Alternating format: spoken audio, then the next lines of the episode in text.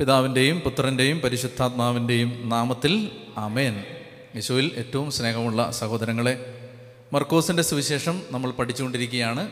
ആറാം അധ്യായത്തിന്റെ മുപ്പത്തി എട്ടാമത്തെ വാക്യമാണ് നമ്മൾ കഴിഞ്ഞ ക്ലാസ്സിൽ അവസാനിപ്പിച്ചത്. ആറാം അധ്യായത്തിന്റെ മുപ്പത്തിയെട്ട്. കർത്താവ് ചോദിക്കുകയാണ് നിങ്ങളുടെ കൈവശം എത്ര അപ്പം ഉണ്ട്? ചെന്ന് നോക്കുവിൻ.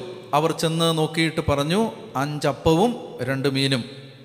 അപ്പോൾ കർത്താവ് ഈ അത്ഭുതം പ്രവർത്തിക്കുന്നതിന് ഒന്നാമത്തെ ഒരു മാനദണ്ഡമായിട്ട് ഈശോ എടുക്കുന്നത് എന്താണ്? നിങ്ങളുടെ കയ്യിൽ എന്തുണ്ട്? ഞങ്ങളുടെ കയ്യിൽ പ്രാർത്ഥിക്കാൻ ഒരു മനസ്സുണ്ട്. വാ പ്രാർത്ഥിക്കുക ഞങ്ങളുടെ കയ്യിൽ ഒരു ആയിരം രൂപയുണ്ട്. ആ അതിട് ഞങ്ങളുടെ കയ്യിൽ കർത്താവെ ഞങ്ങൾക്ക് കുറച്ച് അറിവുണ്ട്. ഈ വിഷയത്തിൽ ഞങ്ങൾക്ക് കുറച്ച് അറിവുണ്ട്. ഓക്കെ ആ അത് നീ കൊണ്ടുവാ. എന്താണോ നിന്റെ കയ്യിലുള്ളത് അത് കൊടുക്ക്. അത് കൊടുക്കുമ്പോൾ കർത്താവ് അത്ഭുതം പ്രവർത്തിക്കും. അവിടെയാണ് നമ്മൾ പറഞ്ഞ് അവസാനിപ്പിച്ചത്. അപ്പോൾ ഇനി ഇതിന് ശേഷം അപ്പോൾ ഈശോ എന്ത് ചെയ്തു?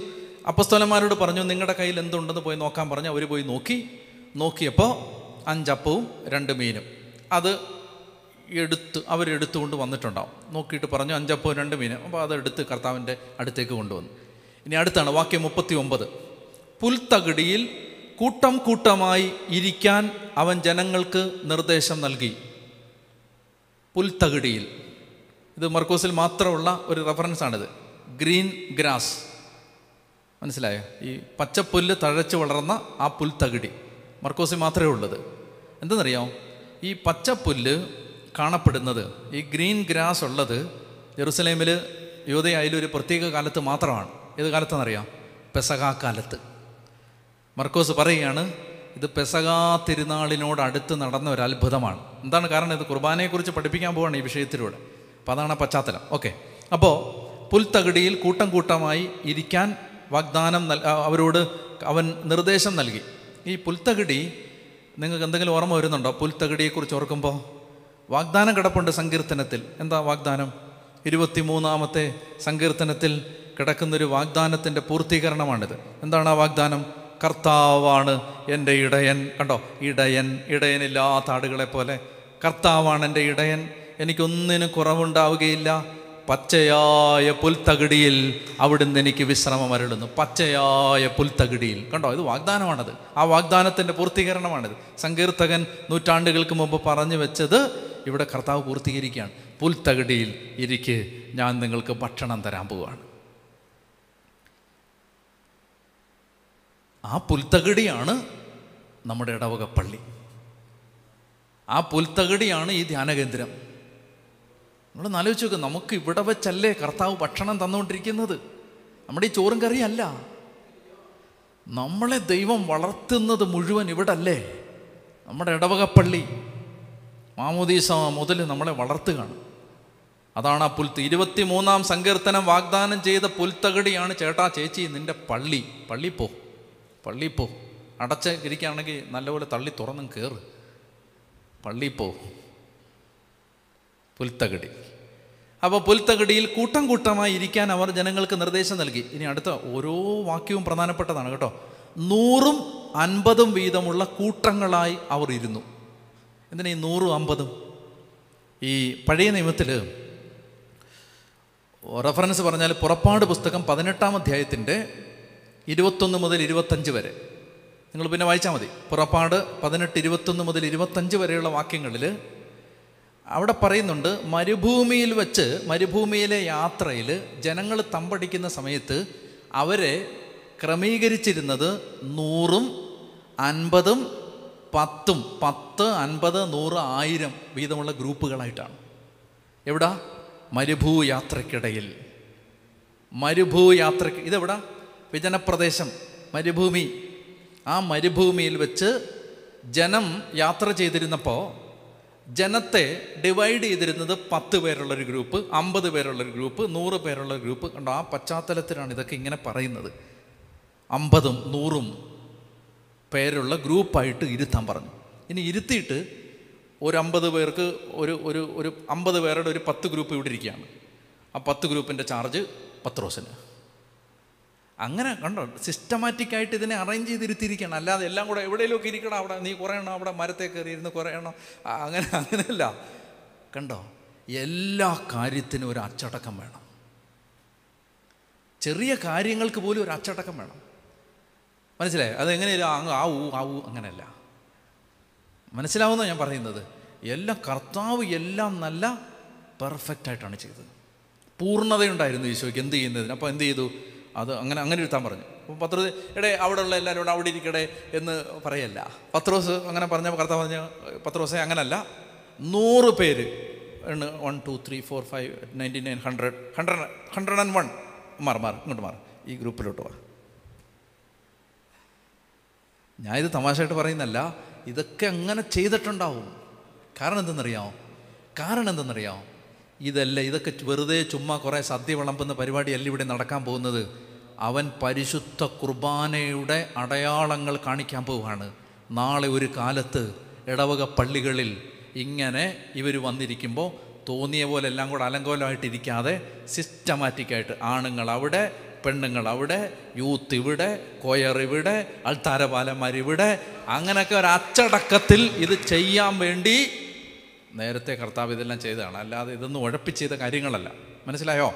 അപ്പോൾ അതുകൊണ്ട് കർത്താവ് പറഞ്ഞു നൂറും അൻപതും വീതമുള്ള കൂട്ടങ്ങളായി അവർ ഇരുന്നു.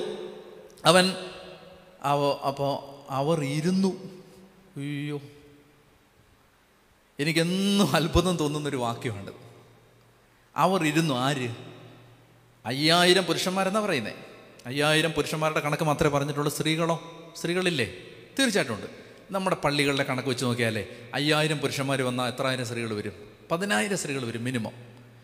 പതിനായിരം അമ്മ അമ്മമാരും അയ്യായിരം അപ്പന്മാരും വന്ന കൂട്ടത്തിൽ എത്ര പിള്ളേർ കാണും? യോഗന്നന്റെ സുവിശേഷത്തിലാണ് തോന്നുന്നു ഒരു ബാലന്റെ കയ്യിലാണ് അപ്പം ഉണ്ടായിരുന്നത്. അപ്പോൾ പിള്ളേരുണ്ടേ? അപ്പോൾ ഒരു മിനിമം എന്റെ ഒരു കണക്കനുസരിച്ച് മിനിമം ഒരു ഇരുപതിനായിരം പേരുള്ള ഒരു ഗ്രൂപ്പാണിത്.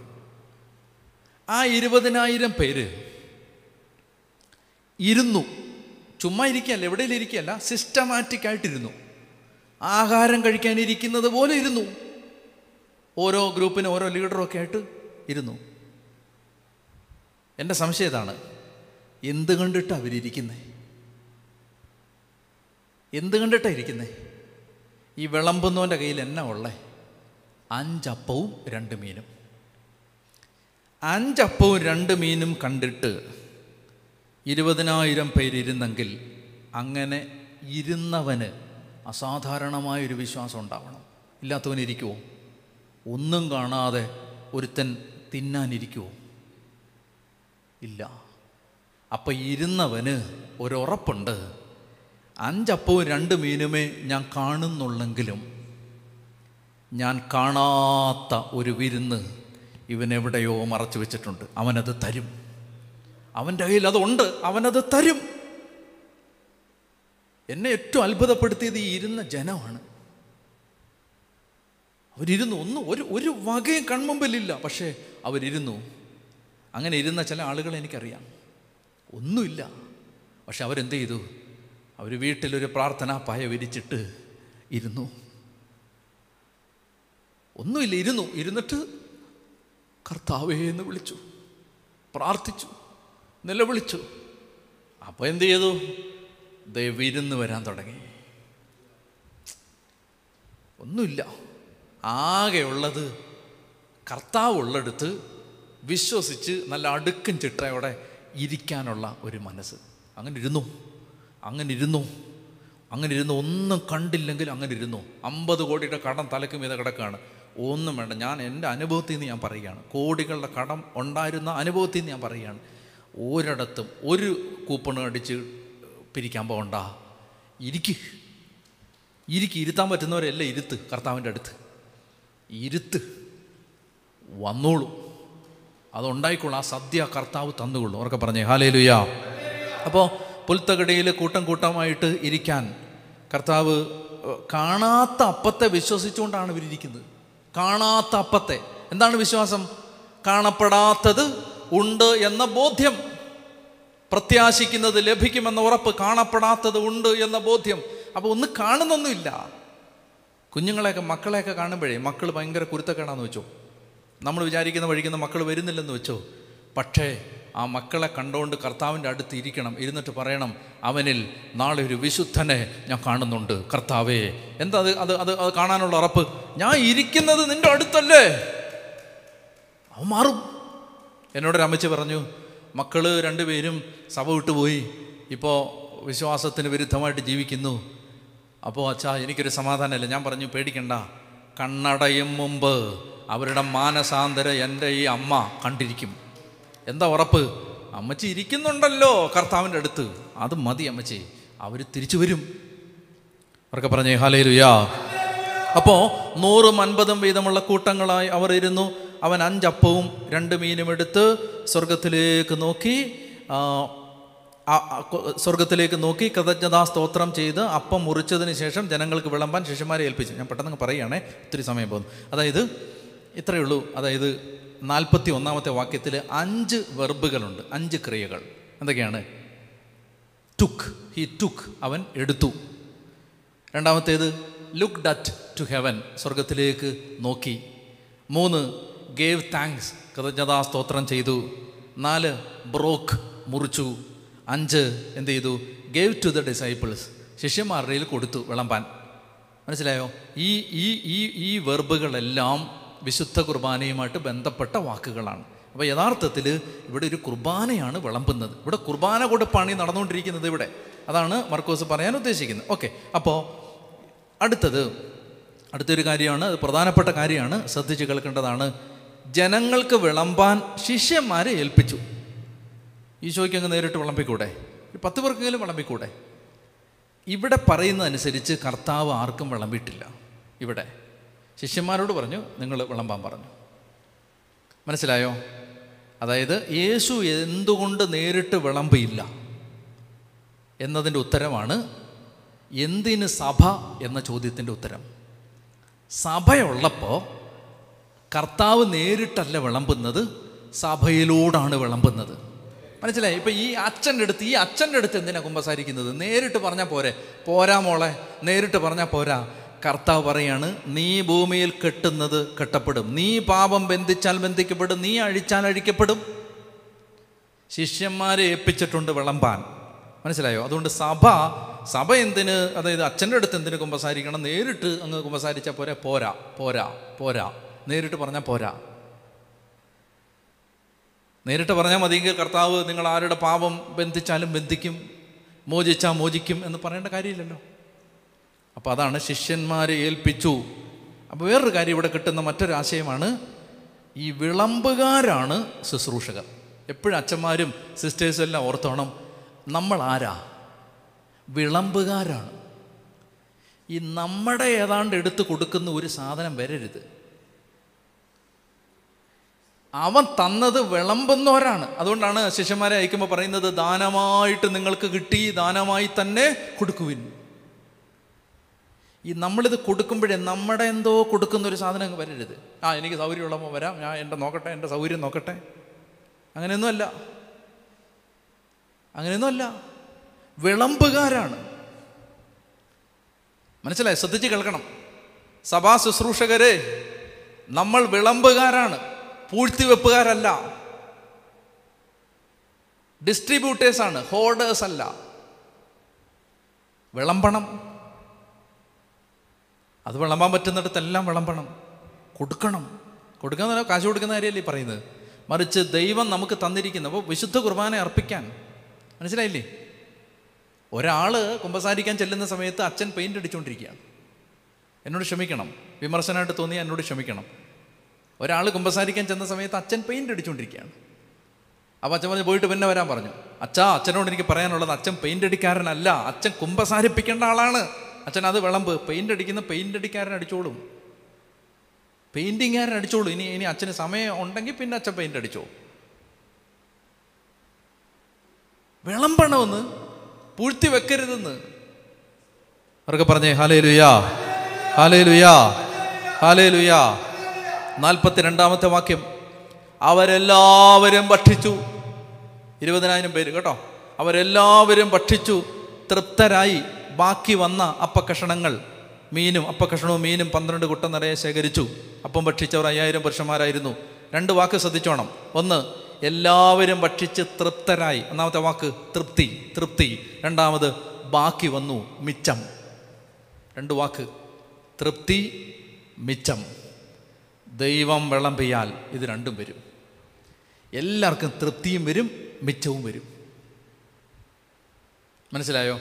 നമ്മൾ കർത്താവിനെ പോലാണ് കൊടുക്കുന്നതെങ്കിൽ നമുക്ക് കൊടുക്കുന്നത് വാങ്ങിക്കുന്നവർക്ക് തൃപ്തിയാവും അധികവും വരും. അധികവും വരും. അങ്ങനെയാണത്. മനസ്സിലായില്ലേ? ഒരു എന്റെ ഒരു സഹോദരൻ എന്റെ അടുത്ത് പറഞ്ഞു രണ്ട് ഒരു നല്ല ഒരു പ്രത്യേക തരത്തിലുള്ള രണ്ട് ഫ്രൂട്ട് രണ്ട് പഴം. ഒരു ഒരു പ്രത്യേക പഴം. നമ്മുടെ സാധാരണ പഴം ഏത്തപ്പഴം ആ പഴമല്ല. ഒരു വേറൊരു ഫ്രൂട്ടിന് പേരെന്ന് പറയാൻ അറിഞ്ഞൂടാ. അപ്പോൾ ആ ഫ്രൂട്ട് അച്ഛന് ആരോ കൊടുത്തു. അച്ഛന് ഒരാൾക്ക് ആരോ കൊടുത്തു. അപ്പോൾ അതിങ്ങനെ മേശപ്പുറത്ത് വെച്ചിരിക്കുകയാണ്. കഴിക്കാൻ അത് മുറിച്ച് കഴിക്കണം എന്നൊക്കെ ഓർത്ത് ഇങ്ങനെ നിൽക്കുന്ന സമയത്ത് ഒരു ഒരു കുടുംബം വന്നു. ഒരു കുടുംബം വന്നപ്പോൾ ഒന്നും കൊടുക്കാനില്ല. അപ്പോൾ എന്ത് ചെയ്തു? ഇത് കൊടുക്കാൻ ഒട്ടൊരു മനസ്സുമില്ല കാരണം ഇത് ഒരു പ്രത്യേക സ്പെഷ്യൽ ഫ്രൂട്ടാണ് എങ്കിലും വേറെ ഒന്നും കൊടുക്കാനില്ലാത്തതുകൊണ്ട് ആ അതങ്ങോട്ട് എടുത്ത് കൊടുത്തു. കൊടുത്തപ്പോഴത്തേന് അവിടെ ജോലിക്ക് വന്ന ഒരു സ്ത്രീ പെട്ടെന്ന് വന്നു. അവർ വന്നിട്ട് എന്ത് ചെയ്തു? ഒരു പാക്കറ്റ് എടുത്ത് ഇങ്ങനെ അച്ഛന്റെ കയ്യിലോട്ട് ആളുടെ കയ്യിലോട്ട് കൊടുത്തിട്ട് പറഞ്ഞു ഒരു സ്പെഷ്യൽ പഴമാണ് അച്ഛൻ കഴിക്കണമെന്ന് പറഞ്ഞു. ഈ സാധനം കൊണ്ട് പോയിട്ടുണ്ടെങ്കിൽ അടുത്ത പാക്കറ്റ് വരികയാണ്. മനസ്സിലായില്ലേ? ഇത് ചെറിയ കാര്യങ്ങളാണ്. പക്ഷേ ചെറിയ കാര്യങ്ങളാണെങ്കിലും അത് അത് ആ അങ്ങനെ അങ്ങനെ കൊടുക്കുമ്പോൾ മിച്ചം വരും. രണ്ട് പഴം പോയെടുത്ത് ഒരു ഏഴെട്ട് പഴം ഇതാ വന്നിരിക്കുകയാണ്.